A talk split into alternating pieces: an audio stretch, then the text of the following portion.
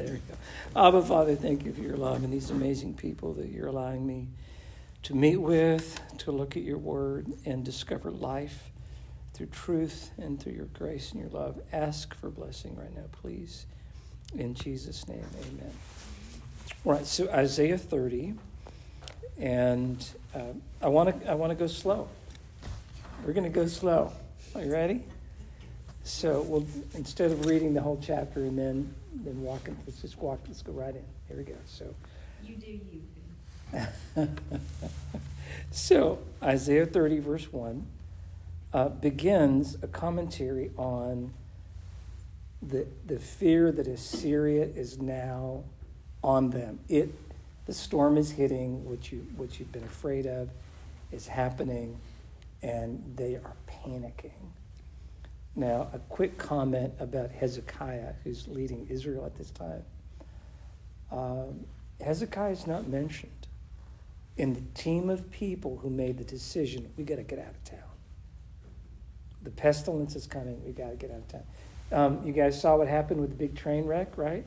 And all that ridiculously toxic chemical, and what? It, and everybody flee. They were fleeing a dangerous area. That's what's going on uh, Assyria's coming. If you want to live, get out of here. And they are headed to Egypt, right? And it's interesting, there's times when fleeing to Egypt is actually a good thing. When Herod sent his men in to kill all the babies, right, out of Bethlehem, two years of age and younger, right? Where did Joseph go? Egypt. Egypt. Well, watch what happens to this tonight. It's interesting. So, woe to the rebellious children declares the Lord, who executes a plan, Eitzah in Hebrew, but not mine. And they make an alliance, but not by my spirit, in order to add sin to sin. In other words, Judah and Israel are in this mess because of sin because they are not aligning with God's Spirit. Now, judgment is coming, and they're actually making it worse. You know, uh, I think it. Oh, I'm, my memory here. I think it may have been Robert Frost, one of the great poets, who made the comment that it's a curious thing that men who are lost tend to run faster. There's something about fear that can drive a man to do something really, really dumb.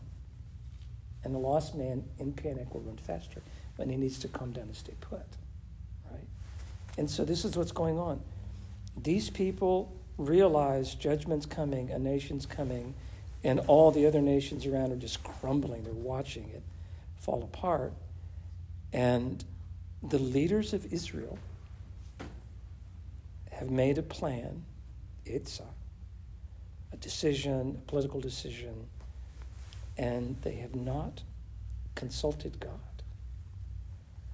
And they're adding sin to sin, they're making it worse. Who proceed down to Egypt without praying to me or consulting with me. Does anybody have a different translation at 30, verse 2? They proceed down to Egypt without consulting me. Anybody else a different translation besides consulting? Do you have prayer? Anything? Consulting. Yeah, the idea here it's sha'al in Hebrew, and it it's commonly translated as ask. Yeah, Psalm twenty seven four. One thing I have asked, and that I will seek after, and that's to be in your courts. I'd rather be a temple keeper, a doorkeeper, in the house of my God, than to dwell in tents of wickedness. The des- desire of my heart, just one thing I'm sha'al asking for and they're saying, n- nobody's talking to me. God says, You're not asking me about this. You're talking to the wrong people. You're talking to political leaders who are justifying a plan that's going to end sin. You're going to head south. And you're going to take refuge in the safety of Pharaoh and to seek shelter in the shadow of Egypt. Uh, shelter, refuge, uz in Hebrew. Therefore, the safety of Pharaoh will be your shame, and the shelter in the shadow of Egypt your humiliation. for their officials are at Zoan, and their ambassadors arrive at Hanes. Everyone will be ashamed because of a people who did not benefit them, who are not a help or benefit, but a source of shame and disgrace. So the prophet Isaiah is saying, You're making things worse. You have not sought me, and now you're seeking to, to find help in Egypt. Huge mistake. There's going to be no benefit. And it reminds me of Romans 6:21. Why do you uh, try to, to derive benefit from that which you are ashamed? Romans 6:21. And and then you have this really curious description about animals in the Negev. The pronouncement concerning the animals of the Negev. Through a land of distress and anguish, from where come lionesses, lion, viper, and flying serpent. That sounds scary, a flying serpent. They carry their riches on the backs of young donkeys and their treasures or treasures on camels' humps to a people who will not benefit them. Even Egypt, whose help is vain and empty. Therefore, I have called her Rahab, who has been exterminated. Now go, write it on a tablet in their presence, and inscribe it on a scroll, that it may serve in the time to come as a witness forever. So curious that he's saying you're going to go to an, a, an evil, dangerous place. You will not have benefit, and describes the dangerous animals they're going to encounter on the way. in other words, the whole effort is a failed plan, and there will be very, very dangerous uh, animals that you're going to encounter. And um, I want to let's let's do this. Somebody turn to 1 Corinthians 10, 11 and read that to me. Dale, you want to get that? 1 Corinthians 10 11. And I want you to pay attention to the concept of Scripture. You said 10 11? Yes, sir. 1 Corinthians 10 11. Um,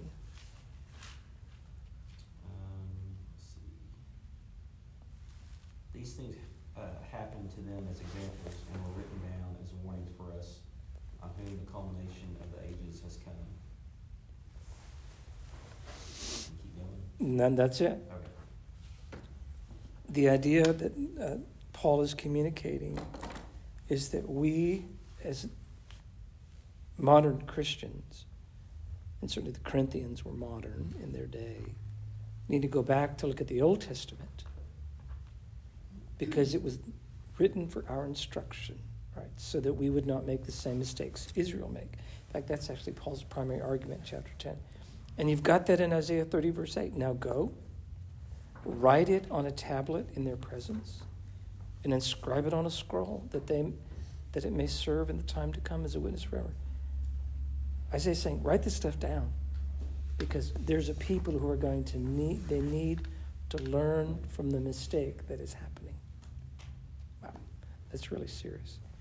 For this is a rebellious and false people. They're rebellious people, false sons, sons refuse to listen to the instruction of the Lord who say to the seers, you know what a seer is? They're prophets, okay?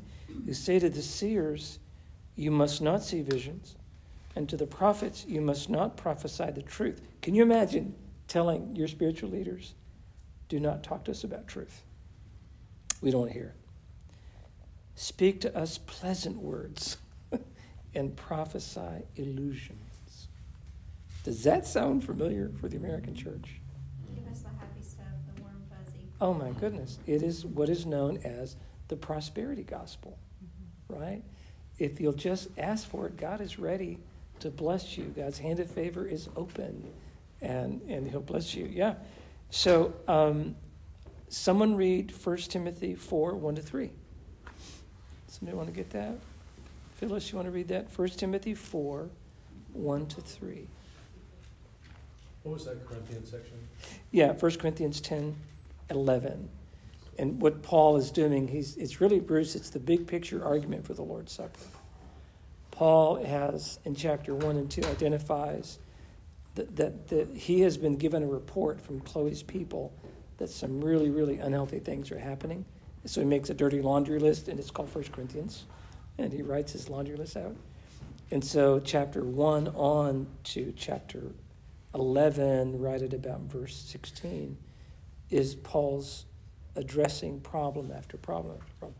And in chapter 10, he says, Look, you guys need to go backwards to Scripture and read what's written um, and learn from Israel, is what he's doing.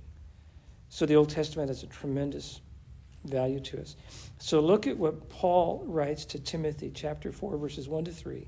Go ahead, Phyllis. The Spirit clearly says that in later times some will abandon the faith and follow deceiving spirits and things taught by demons. Such teachings come through hypocritical liars whose consciences have been seared as with a hot iron. They forbid people to marry and order them to abstain from certain foods which God created to be received with thanksgiving by those who believe and who know the truth. Yeah. And the latter days, people get, get the truth all mixed up. Paul also says that there's a time when people just want their ears tickled. Want their ears tickled. You know, speak, speak, put honey in my ears, you know. Speak of pleasant words, you know. And so Israel has become so devoid of a sensitivity to God that they're commanding them. These are political leaders, are commanding the spiritual leaders to lie. Do not see your visions. Do not prophesy truth. Only speak pleasant words. Speak of things that are distorted and illusionary. Get out of the way. Turn aside from the path.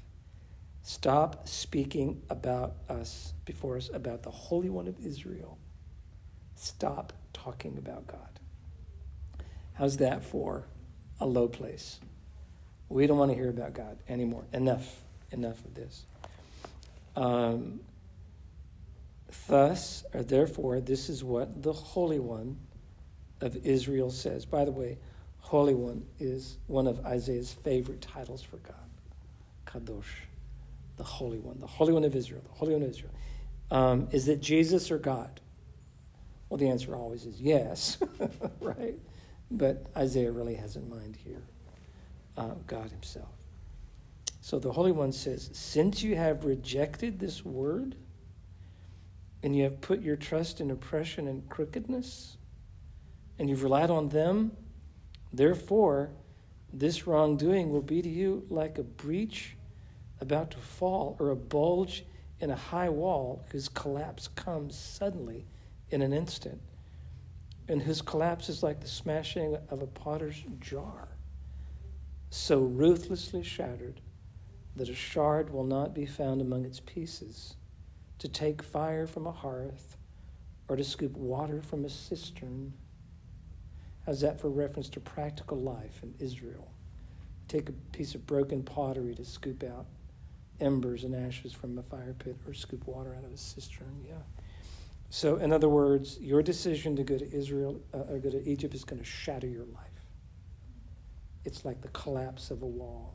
Uh, it's going to be horrific. So, all right, this comment um, at verse 12 you've rejected the truth, the word, and you put your trust in oppression and crookedness. Question who is, who is the oppressing force and who are the crooked people? What do you think? Isaiah is writing about Israel and the decision to do an alliance with Egypt.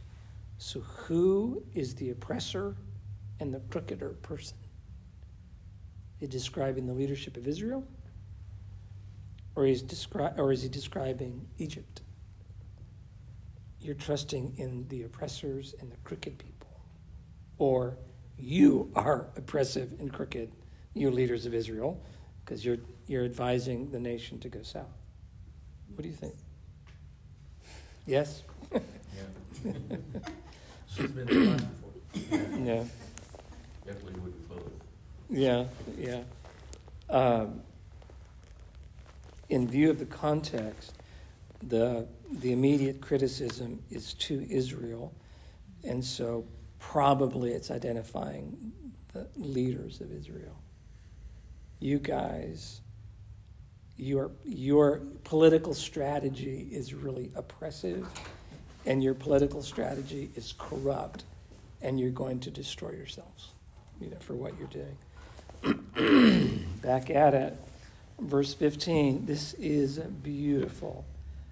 For this is what the Lord God, the Holy One of Israel, Kadosh, Holy One, the Holy One of Israel says, In repentance and rest you'll be saved.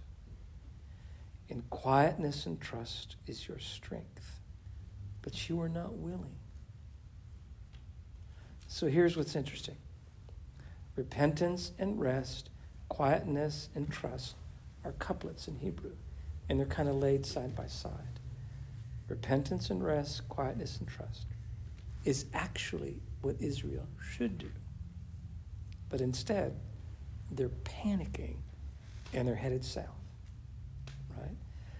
Um, repentance, just like the Greek word metanoia, which means to return or change your mind, in Hebrew, uh, shuvah, it means the same thing. It means to return. It can even mean to sit down, to stop, sit down. And that couples with rest.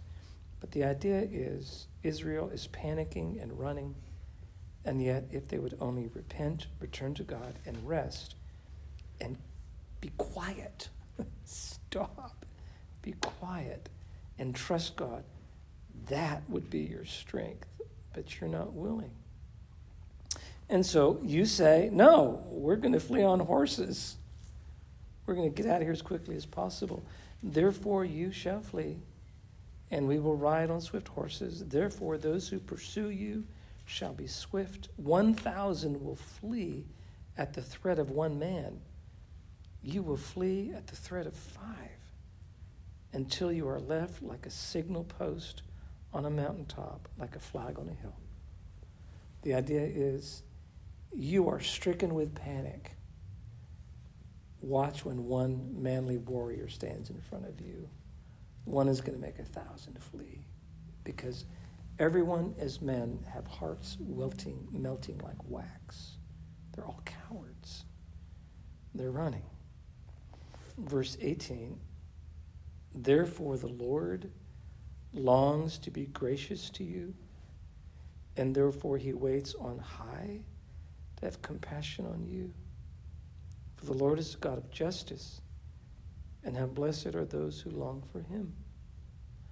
There you go. That's, that's Isaiah. You know, he gets at it, he cuts the axe lays to the root of the tree, and then he'll say some of the most beautiful things. You know, that's, that's Isaiah. It's, it's amazing. What does this say about the heart of God for a people who are literally telling their preachers to stop preaching? And they're truth tellers to stop telling the truth. Tell us lies, give us ear candy, stop talking about the Holy One of Israel. And horrible things are about to happen. And Isaiah says, God longs to be gracious to you, and therefore he waits on high to have compassion on you. What does it say about God? What do you think? How does, how does this hit you? That God wants to show grace and compassion. And he longs for that.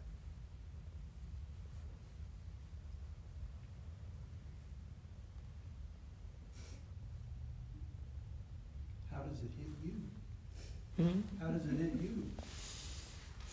Well, I think that 18 links up with 15. Okay? That if Chris Perry would return and rest, stop fighting, stop fighting, and repent in quietness and trust, then that unlocks, releases the graciousness that God has for me, and that He waits on high to have compassion on me. There is my strength, and there's my rest and peace. But if I fight against that and say, you know, your word will have no place in my life, and the opinions of the Holy One, I don't want nothing to do with that my opinions now are shifting away from the Holy One, Kadosh, to Egypt. I will now let Egypt be my safe place. And Isaiah says, the opposite is going to happen.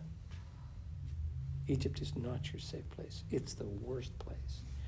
It's in keeping with what Micah said in chapter 2, verse 10 Arise and leave, for this is no place of rest because of an uncleanness that brings destruction. In other words, get out of Egypt. Get away. Get away. So, first, that's how it hits me. Well, the, when you asked about like how that hits us with God being like that, it's I just don't. It's hard for me be- to get it because I mean, I'm thinking at some point I just kind of want to wash my hands sometimes of people. Like I'm done, Yes, yes. and There's a time for that. yeah. So, Yeah, there's lots of material in Isaiah, lots of material in the other prophets that say, all right, I am washing my hands of you, Israel. In fact, you know, um, a, there are a lot of Christians today, and I understand, uh, say that divorce is wrong, and you never divorce, and uh, if you're a follower of Jesus, you always stay married no matter what has happened.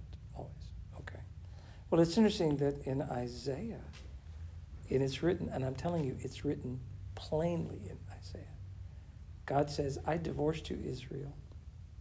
God divorces Israel. yeah. Yeah, a writ of divorce. Yeah. But, okay, if you're going to acknowledge that, you have to keep reading in the chapter. And guess what? God remarries the bride he divorced.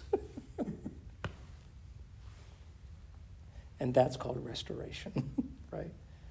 So even in judgment, there's hope. You know?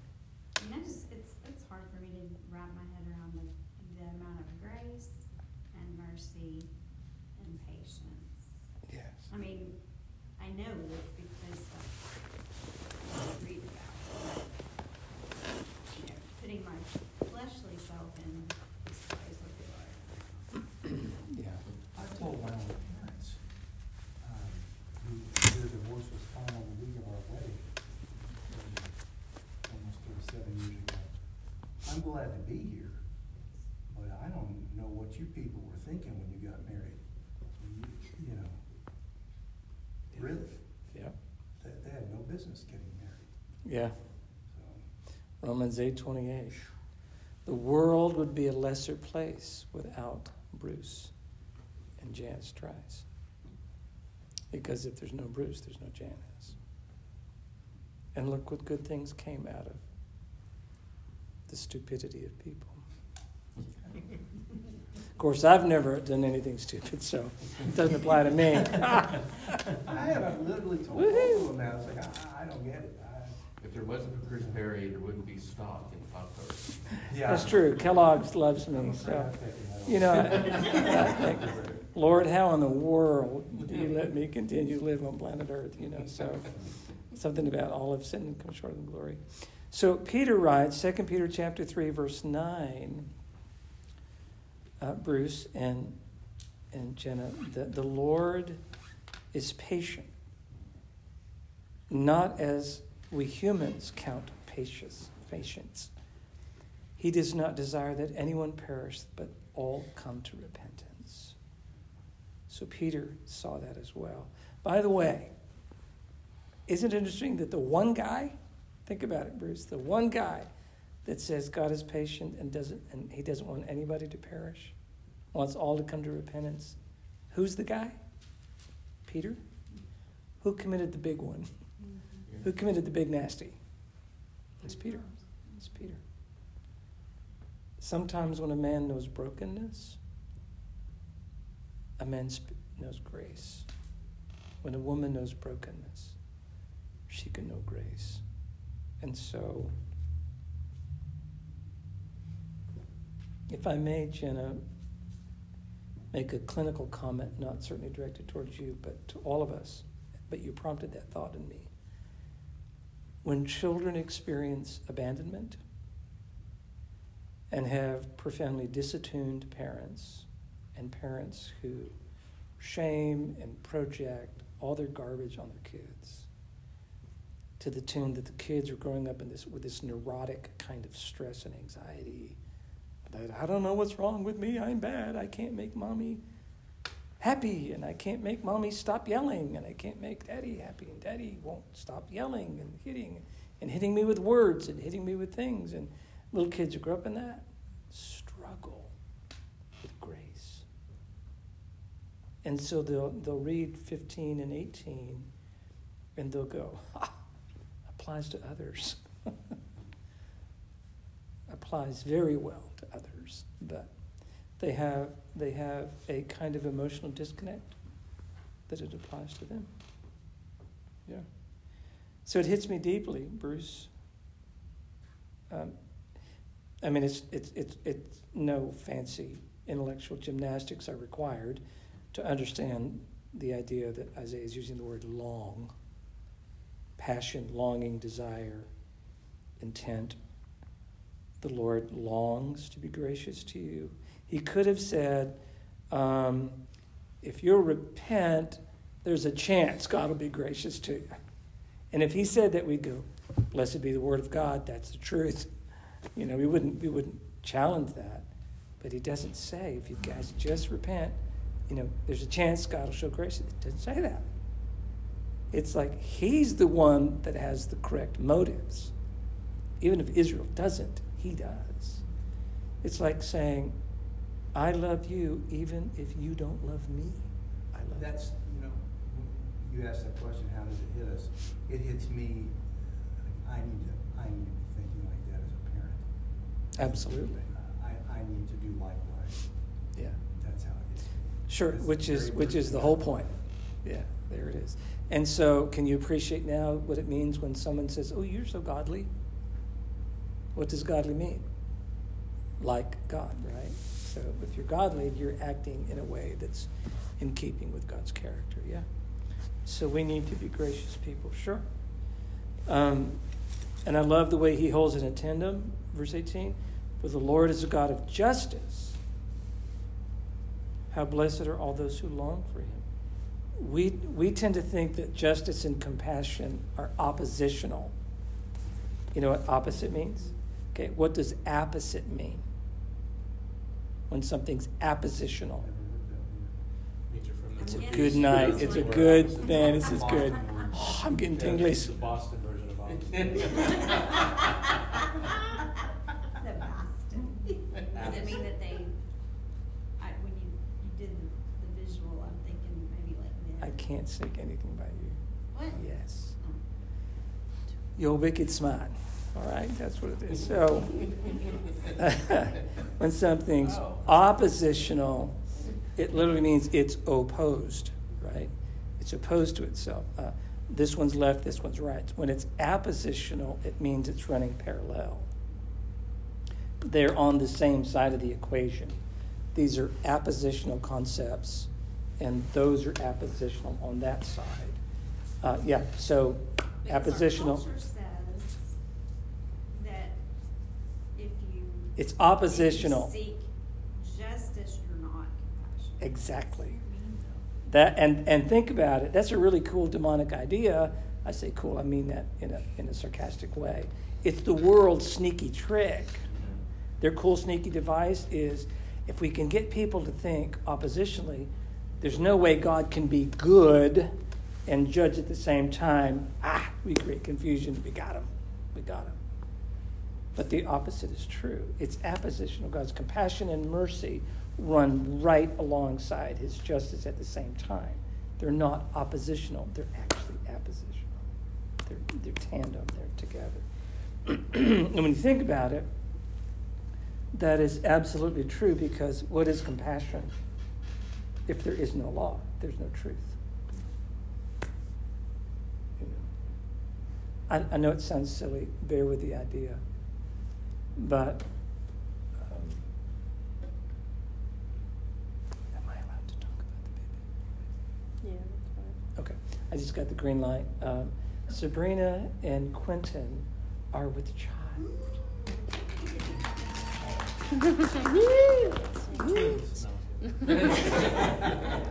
And Rebecca and Stephen. Taking a break this time. With somebody else. Yeah. Yeah. So. Be up next week. All right. Now, this precious little baby in, in Sabrina's tummy. Um, what if this little this little baby, girl or boy, grows up and has the idea that mom and dad love the child because they have to. Mom and dad are programmed to do that, and they have no choice. Would that be true love? If love is a computer program, is it love? Not at all. What if the child realizes that mom and dad could hate the child, but mom and dad choose love? Now what? And they feel special. It gives love meaning. In fact, without hate, love doesn't even exist.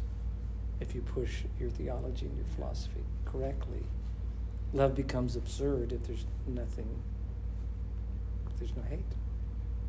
But because of the capacity for hate, love becomes profound. And hate becomes profound as well. So without God's justice, compassion and mercy are absurd. And so Isaiah lays them side by side. If you're going to get one, you're going to get the other. And that's why that's why it's incredible. That's why it's like changing. And repentance, literally turning back, sitting down, returning, rest. In other words, go to God and don't go to Egypt. go to God, don't go to Egypt. You'll be saved, and in quietness and trust, that will be your strength. Therefore, the Lord longs to be gracious, and He waits on high to have compassion on you. For the Lord is a God of justice. How blessed are all those who long for Him. I'm thinking of a story in Luke's Gospel. Is that, can you hear the echo? Luke 15, a story of a lost sheep, a lost coin, a lost boy. Three stories of objects that are lost. And what's unique, Bruce, about the father? What does the prodigal son, Yeah, what does he do? How does he act during this whole time? uh, contrary to culture, Absolutely. yeah, Yeah. Does he long for his son? yes, he does. He does. To- When he sees him- So that he to hand. Yeah, yeah. He doesn't sit there and, if you're going to approach me, you better come on my terms, boy. Totally the. Because there's a, I'm going to take you to the woodshed as soon as you get here. None of that. The Lord longs to be gracious. He waits on high. The waiting Father, by the way, Helmut Thielicke, brilliant theologian, I remember studying him years ago, wrote a book called The Waiting Father. And how God is just like that. He waits. Yeah. How blessed are those who long for him. Um, verse 19, for you, people in Zion, inhabitant in Jerusalem, you will weep no longer. He will certainly be gracious to you at the sound of your cry. When he hears it, he will answer you. In other words, ask. Ask, by the way, the same idea is communicated back in Hebrew. Um, you're going to, verse 2, you're going to proceed down to Egypt without asking me about it? You need to talk to me. Don't listen to those knucklehead politicians. Talk to me. He will be gracious at the sound of your cry. When he hears it, he will answer you. Look at this. Although the Lord has given you bread of deprivation and the water of oppression, which is Hebrew language for saying you're getting the consequences of your sins, is what that means. He, your teacher, will no longer hide himself, but your eyes will see your teacher. Your ears will hear a word behind you saying, This is the way. Walk in it. Whenever you turn to the right or the left. Can you imagine so walking with God and having that kind of spiritual intimacy with Him that it's like, hey, hey, turn here. Okay, keep going. Good. Good. Come on, hold my hand. Let's walk together. Nope, no, no, no. We got to go to the right. Come on, go to the right. And it's like there's a voice right here. It's like He's walking right behind you. Um, Stephen, um, having Rebecca and Stephen and the kids live at home is it's a beautiful thing. And to see the three generations working, it's a good thing. And I, and I wait on high. Just kidding. Just kidding. So Valentine's Day, Valentine's Day, um, Stephen does some special things. And I get, I'm, I'm in a position, I get to see this now, so it's really cool. He does some special things for all the girls. And he pulls up with all this stuff. And then he says, I don't know, Caroline, he, he gives a directive to one of the kids tell Isaiah to come out here to help me. And I, and I, I, ever the helping one, go, well, I mean, I can help too, you know. And so I, I, I get up and start to go out. And he goes, no, no, no, I need Isaiah. I go, okay. So, sorry, sorry, sorry, sorry. sorry. Favorite son-in-law, okay. And so Isaiah comes out, and Rebecca goes, oh, I know what he's doing. And I go, what is he doing? Why does he need Isaiah? And he said this I am teaching Isaiah how to bring flowers to a woman. And I want to teach him how to be a man. And I'm like, ooh, I'm getting away from that one. Yeah, Dad, do your thing. And it's like Stephen was behind us They saying, okay, buddy, I want you to take these flowers and you're going to bring them to your mom. You know, he's kind of living that out, walking right behind, you know, the big man, right behind the little man as we're going inside the house. And he's whispering and directives. His teacher was talking to him. And your eyes are going to see your teacher, and your ears are going to hear the word behind you saying, Hey, this is the way. Come on. Here's how you do it. This is how a man treats a woman. Come on. Bring your is beautiful. It's a beautiful moment, sir. Um, now, what you're about to hear. Mm, If you want a functional definition of repentance, here it is. Okay. You will desecrate your carved images, plated with silver, and your cast metal images, plated with gold, and you will scatter them as a filthy thing, and you will say, Be gone. That's repentance.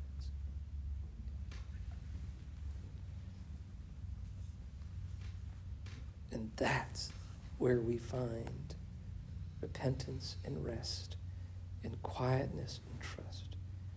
When we say to the filthy things that we have let into our life, be gone. Enough. but when we toy with the filthy things of the enemy and we keep them on a leash, we are entertained by them. We keep them hidden in our little tents. It is a turning away from God and it's going to Egypt. That we think the things of this world are going to make us happy and they won't. So, can you imagine screaming, Enough, be gone? and you take stuff to the trash can and you throw it away. Or you take a sledgehammer and you smash it up and you get rid. That's cool. That's what repentance looks like. And by the way, I need to push this and we'll, we'll wrap it up. When you've seen your God, when you see your teacher and you really get him, and you really get his heart, that he longs. He's in love with you way more than you're going to be in love with him, you know. And you get his compassion and you experience that. You see him with your eyes, you hear him with your ears. You throw the evil stuff away.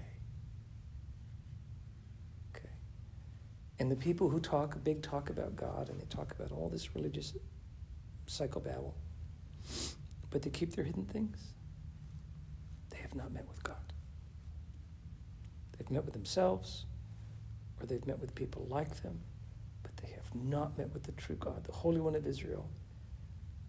And they've not seen the teacher with their eyes, nor heard the teacher with their ears. They're just talking. But when you see God, you throw the bad things away. So Let's pop over to 1 Corinthians 10, back where Dale read.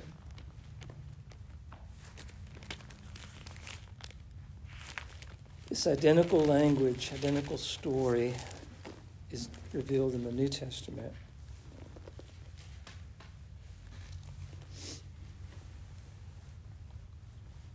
Look at verse 13. Now he's talking to the Corinthians, and he says, Look, no temptation has overcome you um, except something common to mankind. And God is faithful, and so that he will not allow you to be tempted beyond what you're able, but with that temptation will play, uh, provide a way of escape, so that you'll be able to endure it. Therefore, my beloved, flee from my idolatry. Be gone, throw it away. I speak to you as wise people. You then judge what I say. I dare you to judge me, what I'm telling you. And then look at how Bruce talked about a precursor to the Lord's Supper. Is the cup of blessing which we bless not a sharing in the blood of Christ? Is the bread which we speak not a sharing in the body of Christ? Since there is one loaf, we who are many are one body, for we all partake of the one loaf. Look at the people of Israel. Are those who eat the sacrifices not partake, partakers in the altar? What do I mean then? That food sacrificed to idols is anything, or that an idol is anything? Now, this is a piece of wood plated with gold and silver. Is it anything? Paul answers very wisely no. It's just a chunk of wood carved up with plated gold on it. But I say to you, the things which the Gentiles sacrifice, they sacrifice to demons, which are very real, and not to God. And I don't want you to sit at the table. I don't want you to be partakers with demons. You cannot drink the cup of the Lord and the cup of demons. You cannot partake of the table of the Lord and the table of demons. Or do we provoke the Lord to jealousy? Are we not stronger than He? Are we? Which is a type of rhetoric. You know you're not stronger than Him, so quit acting like you are. Strong horses are not going to help you. Egyptian horses, the finest horse flesh in the land. It's not enough. You can't run out. You can't outrun God. So.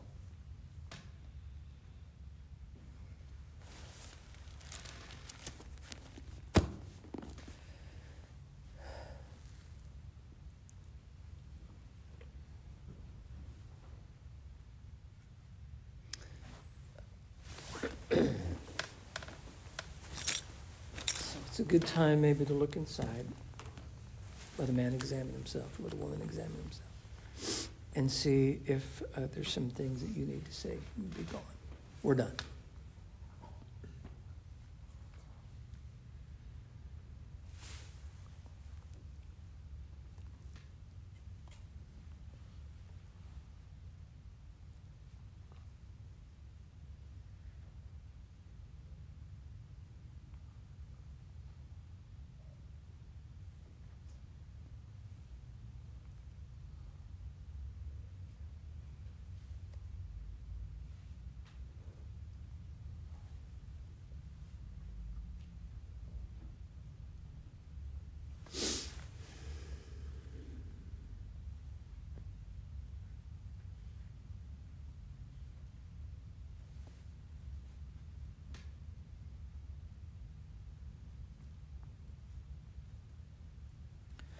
What I received from the Lord, I delivered to you that the Lord Jesus, on the night in which he was betrayed, took bread and he broke it and he said, Take it. This is my body. In the same way, he took the cup after supper, saying, This cup is the new covenant in my blood. Drink from it, all of you. For as often as you eat this bread and drink the cup, you proclaim